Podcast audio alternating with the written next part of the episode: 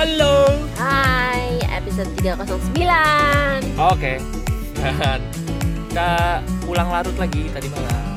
Dan sekarang kami Dan gue lapar pengen soto mie Duh. Oh. Enak. Tiba-tiba Tapi kita udah lama nggak makan soto. Iya makanya Iya kan? Kapan? Kita gak pernah bahas makanan ya Iyalah Iya. Oh iya. Apa kita bahas makanan aja? Tapi mendeskripsikan makanan di podcast itu bisa sih. Gimana coba contoh Apa? Nasi gonjleng Oh iya teman-teman bagi yang nggak tahu nasi gonjleng ya itu nasi eh, asli Cilegon itu itu nasi dikasih ada bumbu rempah gitu terus ada dagingnya terus ada Makannya pakai sambelnya. sambel, acar sama acar emping. emping gitu. Kalau teman-teman mau coba datang ke Cilegon deh. Nanti gue tunjukin tempat nasi gonjleng terenak di dunia. Kami tidak dibayar sepeser pun oleh nasi gonjleng tapi teman-teman yang bayar kami lah karena udah udah gue kasih tunjuk. Minta ditraktir ujung-ujungnya. Ujung-ujungnya. Bukannya kita yang traktir ya? Oke, teman-teman, kita mau ngobrolin masih soal buku yang satu minggu lagi, eh enggak, Kamu lima hari lagi gue selesai baca, Oke, maaf pasti ya. selesai. Karena gini, eh, yang tentang eh, bukunya yang judulnya Mindset ya, yang karangan Carol S. Dweck. Gitu. Hmm. Buku itu kan cerita tentang mindset tetap, mindset tumbuh. Gue baru menyadari bahwa dengan cara dia menceritakan fixed mindset dan growth mindset itu, Cukup. bener-bener mendapatkan banyak sudut pandang dari itu dan dari berbagai aspek kehidupan. Sehari-hari kita jadi eh, apa? Jadi bisa langsung kepikiran ya. Iya, Oh, gue ini kalau begini tuh gue masih Bener. fix. iya betul, Berarti gue perlu ngubah ini biar ya bener. udah kebayang. Sebetulnya kita itu nggak bisa dikategorikan langsung, oh kamu mindset tetap, kamu mindset tumbuh nggak gitu. Nah, kita kan punya banyak aspek kehidupan kan. Betul. Nah, setiap aspek kehidupan itu ada yang kita pakai mindset tetap, ada yang pakai mindset tumbuh gitu. Iya, dan eh, apa?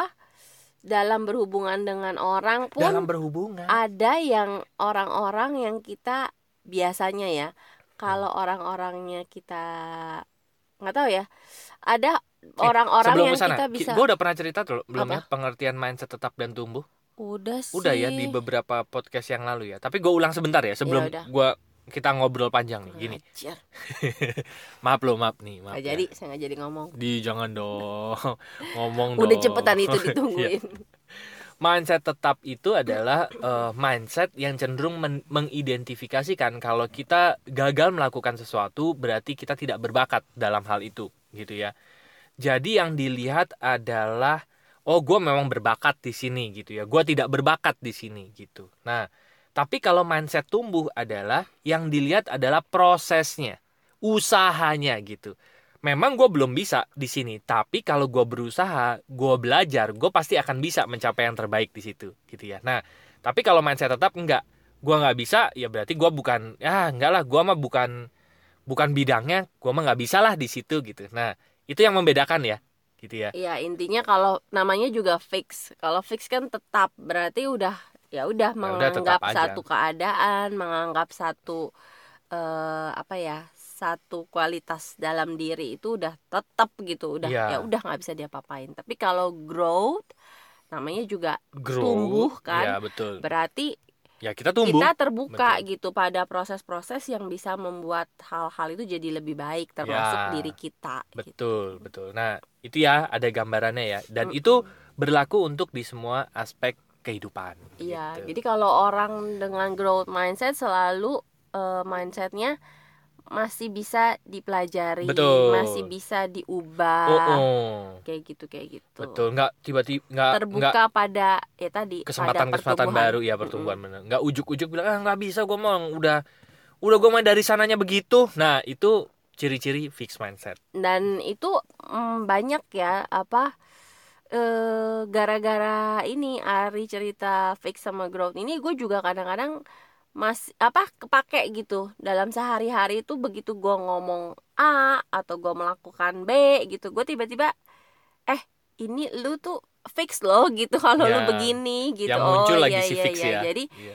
eh, satu lagi input yang menambah gue untuk mereview ke apa kesadaran gue jadi bisa untuk nge-review tentang satu hal lagi ya tentang ini Iya. tentang gue fix atau growth ya di lebih banyak lebih banyaknya yang mana karena pasti kita nggak nggak ada yang mungkin ya nggak ada yang 100% fix nggak ada 100% growth paling eh, ada lah gitu di hal-hal tertentu entah Benar. kenapa kita tuh bisa growth, Betul. grow pakai growth mindset gitu. bener Tapi kenapa di hal-hal tertentu yang lebih sering keluar si fixnya? Iya.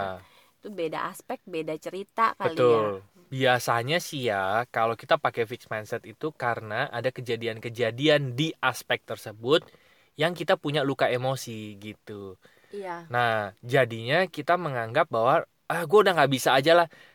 Kenapa kita udah langsung ngeblok seperti itu dengan tujuan kita takut sakit bahwa sadar kita tuh ibaratnya melindungi kita tuh takut sakit lebih lanjut.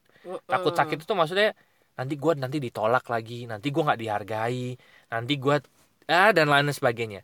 Nah, untuk mempermudah makanya ada growth mindset. Growth mindset itu yang dihargai adalah usahanya gitu kan. Ya. Makanya apa pun usahanya kita hargai gitu. Kemarin gue sempat nulis di FB gue kan bahwa sering kali gue berpuluh-puluh tahun mungkin ya gue terjebak di eh, goal gitu ya. Gue terjebak di pencapaian hasil. Padahal kalau misalnya contoh gini ya. Kalau misalnya gue punya goal 10 yang tercapai 5, dulu gue menganggap gue gagal mencapai goal gue gitu. Karena goal gue 10, tercapainya cuma 5 gitu. Nah, tapi se- sebetulnya kita nggak mencapai goal itu kan yang direview banyak ya. Apa bener dengan kemampuan gue sekarang itu pantas targetnya 10 gitu.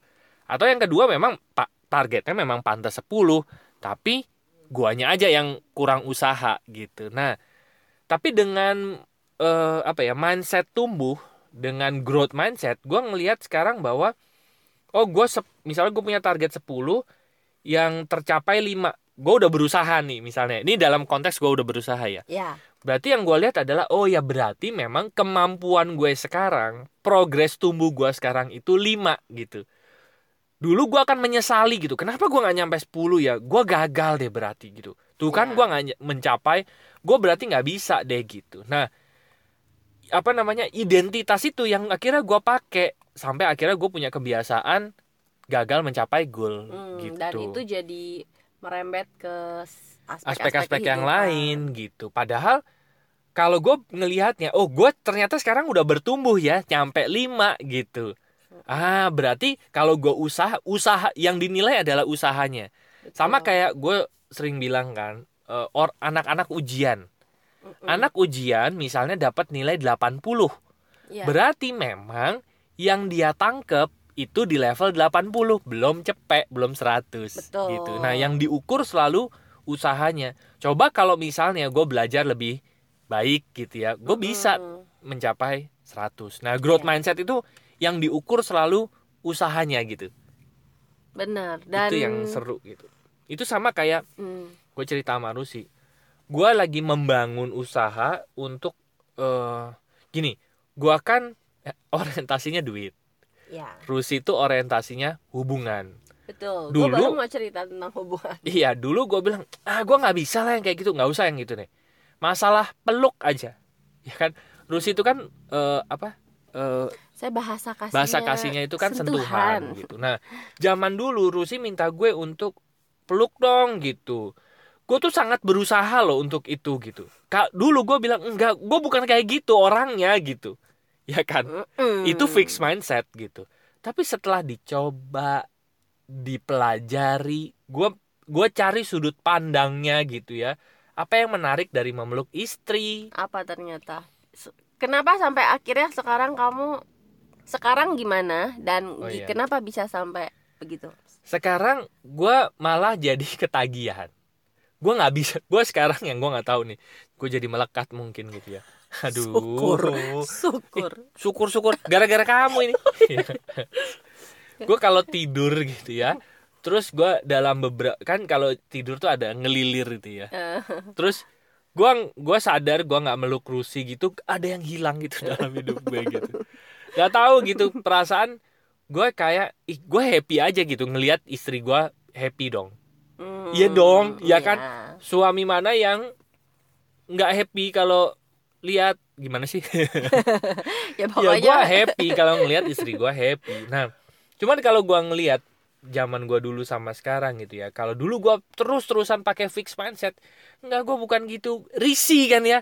Mungkin Mm. teman-teman akan ngerasain kalau bahasa kasihnya bukan sentuhan juga risih gitu untuk yang kayaknya meluk apa gitu. Bahkan dihitungin sampai satu menit dua menit gitu. Karena karena kalau dulu dia meluk kayak cuma nggak agak meluk cuma ngerangkulin tangannya ke set itu mah bukan meluk ya itu namanya merangkul. Gue nggak mau. Hmm, jadi gue harus "Huh, diam dulu di sini. Sepuluh sembilan delapan. Gue makannya dengan pelukan kalau lagi nafsu mah gampang meluk ya itu mah pelukan Tapi kan nah sebenarnya kalau dari sudut gue gue juga sama menyesuaikan dengan bahasa kasihnya Ari kan yaitu pelayanan. Pelayanannya tahu kan yang kalau ngambilin makan nasi diambilin. Padahal semua sudah ada di depannya sudah ada di dalam jangkauan tangannya ya kan? Lauk udah diambilin nasi lauk kan tinggal di depannya tinggal ngambil pakai sendok.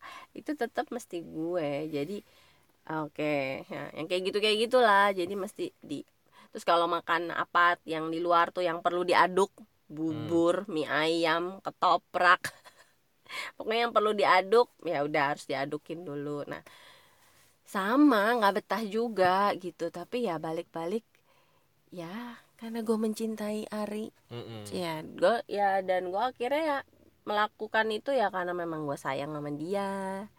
Ya udah. Sebenarnya tujuannya biar dia lebih nempel sih sama gue biar dia semakin melekat. Aduh, santetannya ya. iya, jadi eh, alih-alih ya kalau bahasa buku tuh ya. Hmm. Alih-alih kita bilang nggak bisa gitu ya, itu kita sudah terjebak di fixed mindset gitu. Yuk belajar aja untuk jadi growth mindset gitu, untuk merubah mindset kita. Karena setiap kita mau berusaha bisa kok gitu.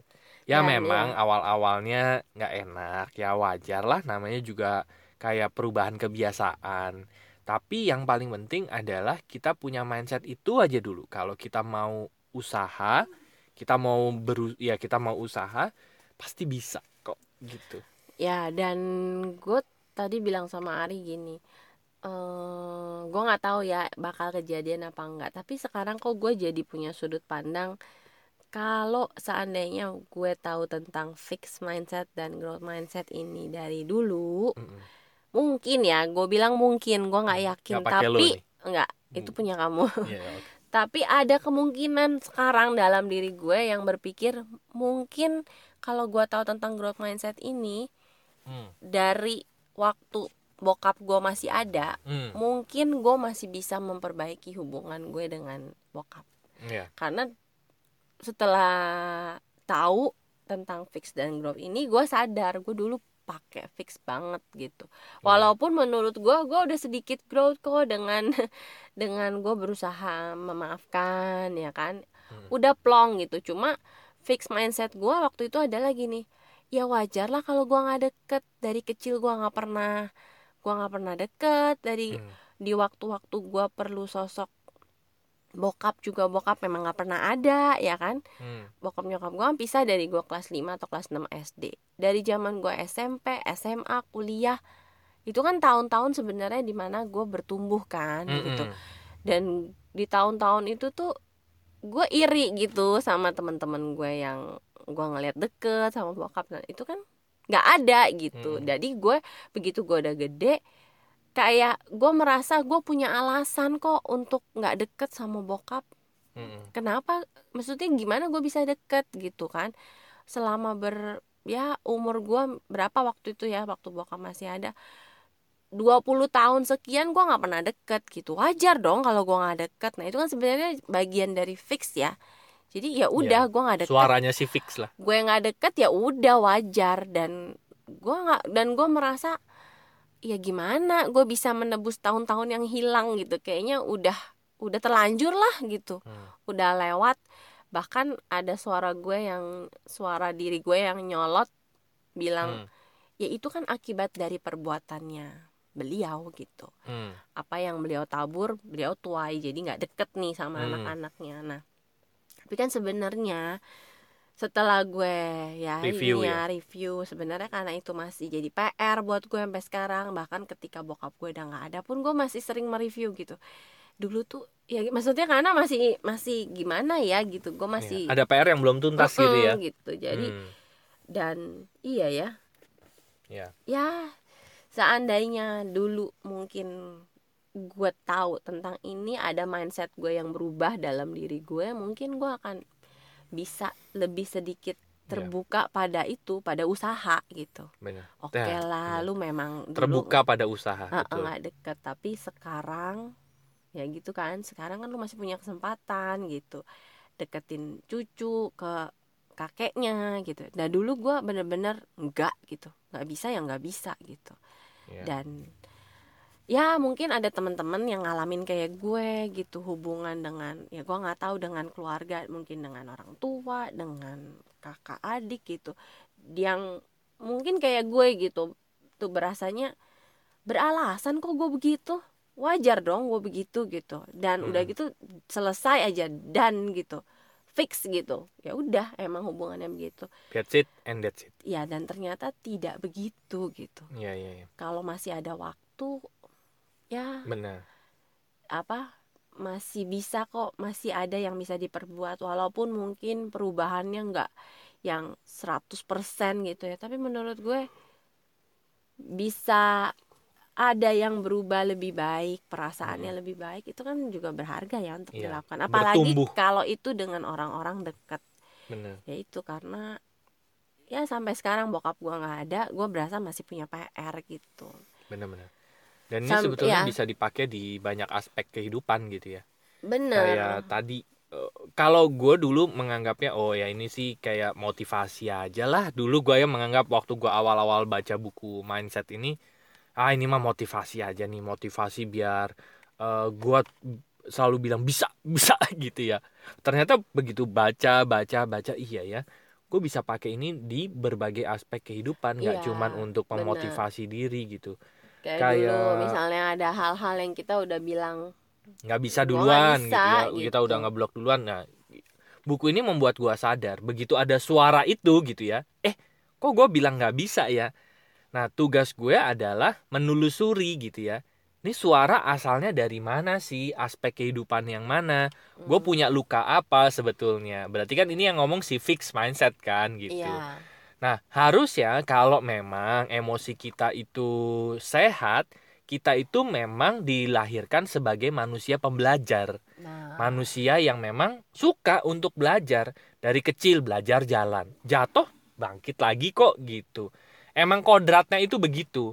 Tapi entah kenapa, karena banyak sekali apa namanya luka-luka emosi yang terjadi dalam kehidupan kita, sampai akhirnya kita itu punya mindset gitu nggak mau growth lagi. Karena sebetulnya tadi kita punya luka yang mengakibatkan kita merasa ditolak tidak dihargai tidak dimengerti tidak dicintai gitu ya. Merasa segala macam itu. Daripada gua ngelakuin ini nanti gua mendapatkan hal-hal tadi itu mendingan nggak usah deh gitu. Lebih baik di depan langsung di cut benar. aja. Jadi kayak memang kesannya fix itu lebih aman untuk iya diri. bener tapi Sedang- sebetulnya itu jalan menuju kesengsaraan loh.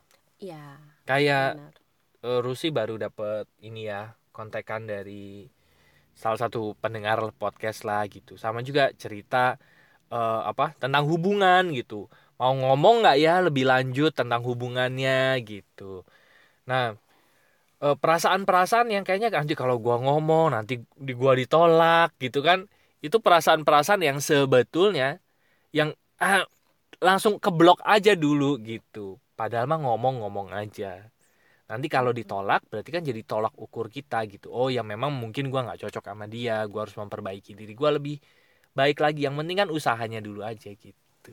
Iya, dan iya benar. Sebenarnya eh, fix itu menjadi eh, tetap ya itu kesannya aman, tapi justru itu cara paling tidak aman iya Oh, dalam tapi- menjalani hidup iya. ya. Iya. tapi kalau growth kesannya susah tidak Mm-mm. aman karena kita terus mencoba hal baru selalu ada kemungkinan-kemungkinan yang kita nggak pernah tahu gitu tapi begitu kita bertumbuh sebenarnya ya kehidupan yang yang terus naik levelnya itu itu yang bisa kita dapat dari benar. pertumbuhan itu dan betul Iya sih, gue cuma mikir bener ya. Dan bahkan gini, di gue lupa gue pernah baca di mana salah satu hal-hal yang perlu dilakukan kalau kita udah mulai masuk usia 50 60 gitu. Kan suka Mhm. dapat ya di WA itu. Ya nasihat buat para lansia biar hidupnya lebih bahagia, Mm-mm. biar nggak tergantung sama apa anak cucu terus dia merasa kesepian gitu kan. Hmm. Nah, salah satunya itu bahkan di usia 50 60 mereka dianjurkan untuk coba pelajari hal baru. Hmm. Karena hal-hal baru itu yang bikin mereka lebih hidup Excited, lagi betul. gitu kan. Karena Betul, mereka betul. jadi tahu lagi apa belajar hal-hal yang mungkin mereka selama ini belum pernah pegang. Benar. Nah, jadi balik lagi kayak ke anak kecil lagi sik- siklusnya ya. Ketika Hmm. kita jadi anak kecil itu kan segala sesuatu di sekitar kita itu baru gitu kan. Mm-mm. Coba bayangin kalau ada anak kecil yang bawaannya fix. Mm. Anak kecil itu rata-rata bawaannya growth ya, growth Iya. mindset ya. Mereka selalu semuanya pengen tahu, gitu. iya betul Ini kenapa? Ini apa? Itu bisa enggak? Coba, coba, coba. Semua mau dicoba gitu. Mm-mm. Ya, jadi menarik ya. Betul. Apa? eh, kodratnya memang begitu iya, benar. betul dan sepanjang hidup kita kan memang sebenarnya selalu ada hal baru yang bisa kita pelajari gitu. Itu yang Benar. bikin hidupnya jadi penuh dan terus mungkin hidup betul. itu yang bikin otaknya jadi kepake ya. Itu kan ada ya di Jepang yang eh, nenek-nenek usia 80 tahun belajar buat apps Iya, itu keren banget. buat belajar coding kan dan ternyata codingnya eh, apa apa appsnya berhasil salah satu yang terkenal di eh, Jepang gitu jadi nenek-nenek umur 80 tahun loh. Dan dia dia mempresentasikan appsnya itu ke banyak orang gitu. Wah, itu ya inspiring itu banget. itu ya namanya growth mindset. Dan itu memang harus dibiasakan. Bahwa yuk belajar dulu yuk belajar dulu. Nanti lama-lama kalau udah terbiasa kan lebih enak ya gitu. Jadi kayak zaman dulu aja. Waktu anak memang kita kodratnya growth mindset terus dibiasakan sama lingkungannya jadi fix mindset. Itu kan dibiasakan. Harusnya nanti kalau kita mau berubah lagi jadi growth mindset di berbagai aspek kehidupan ya dibiasakan lagi gitu. Oh bisa belajar dulu aja gitu. Terus aja usaha. Nanti lama-lama juga bisa. Dan sebenarnya bawaan manusia itu memang growth ya. Betul. Karena eh, misalnya contohnya kita tuh gampang ngerasa bosan. Mm-mm. Ya memang berarti kan kita selalu perlu ya itu tadi hal baru untuk bikin otak kita tuh bertanya lagi. bener Kayak gitu dan gua agak merasa ini sih, ini jadi buat parents jadi ini juga. Oh iya ya, jangan-jangan anak gue sekarang 9 tahun, 5 tahun lebih banyak gue didik jadi fix atau growth nih gitu. Hmm. Tapi ya tidak ada kata terlambat. betul Begitu tahu ya udah dikit-dikit mulai diaplikasiin ke anak, ke diri Bener. sendiri. Betul. Dan iya sih bener kata Ari dari pengetahuan yang sederhana itu aja dan bahkan gue belum baca bukunya. Tapi itu mulai ngubah sedikit demi buku dia kan sedikit. berat ya. Ya buku gue. Wow. Terus terus. Lanjut lanjut. Iya gitu. Dan mungkin gue nggak usah baca Enggak. buku sih Enggak, saya saya gua hanya mau sombong sebenarnya gue mau sombong nih. Saya hanya mendengar dari Iya, kamu saya sudah bisa langsung berubah. Iya enggak gue mau sombong sebetulnya. Apa sih? Enggak soalnya gue tuh pandai untuk menyederhanakan sesuatu. Coba kamu baca buku sendiri pasti nggak bisa cerita enggak kayak gitu. enggak enggak. Saya lebih pintar. Saya lebih pintar Oke, menyederhanakan baiklah. Nah, inilah porsi sebagai suami ya. Pokoknya kalau istri sudah begitu, cukup bilang Enggak sih, gue belajar dari Ari gini ya, bertahun-tahun dia sombong, terus gue yang bales ya. terus gue yang cuma iya, heeh, iya. Oh. Makin lama-lama- sombong dong ya. Kan lama-lama gue tergoda ya untuk kayaknya enak jadi kayak dia. Gue bales aja, enggak, gue lebih pintar. Oke, oke. Baiklah. Nah, gue belajar juga untuk mengiyakan gitu. Kalau enggak nanti panjang Iya, ya. Jadi kita saling sih. belajar lah. Iya, kadang di atas, kadang di bawah. Iya, sama-sama Kan enak, enak ya. kalau bisa ganti-gantian kan? Iya betul. Oke deh. Bagi teman-teman yang masih ingin ngobrol bareng kami, silahkan masuk aja ke website kami yaitu Lompatanhidup.com. nanti ada tiga page di sana ada home buat ngobrol, buat chit chat, masuk aja kenalan, curhat, apa pun itu. atau apa pun. Masuk aja ke page home, nanti ada tombol WA di sana, klik aja nanti akan terhubung dengan WA kami. Yang kedua ada konseling dan, dan event. event. buat teman-teman yang ingin mendapatkan layanan jasa profesional kami melakukan sesi tatap muka untuk melakukan sesi terapi, konseling dan mengundang kami bicara di event, klik aja tombol WA di sana. Dan yang ketiga ada Page Business buat teman-teman yang mau bikin bareng kami, kolaborasi, Satu tujuan, ya. bisnis dari dapat kami. rekomendasi. Kalian bisnis apa sih? Mau tahu dong bisnis kalian? Silahkan klik aja page yang bisnis nanti ada tombol WA juga di sana. Oke, terima kasih sudah mendengarkan episode 309. Semoga bermanfaat dan sampai jumpa di episode berikutnya. Thank you. Bye bye. See you.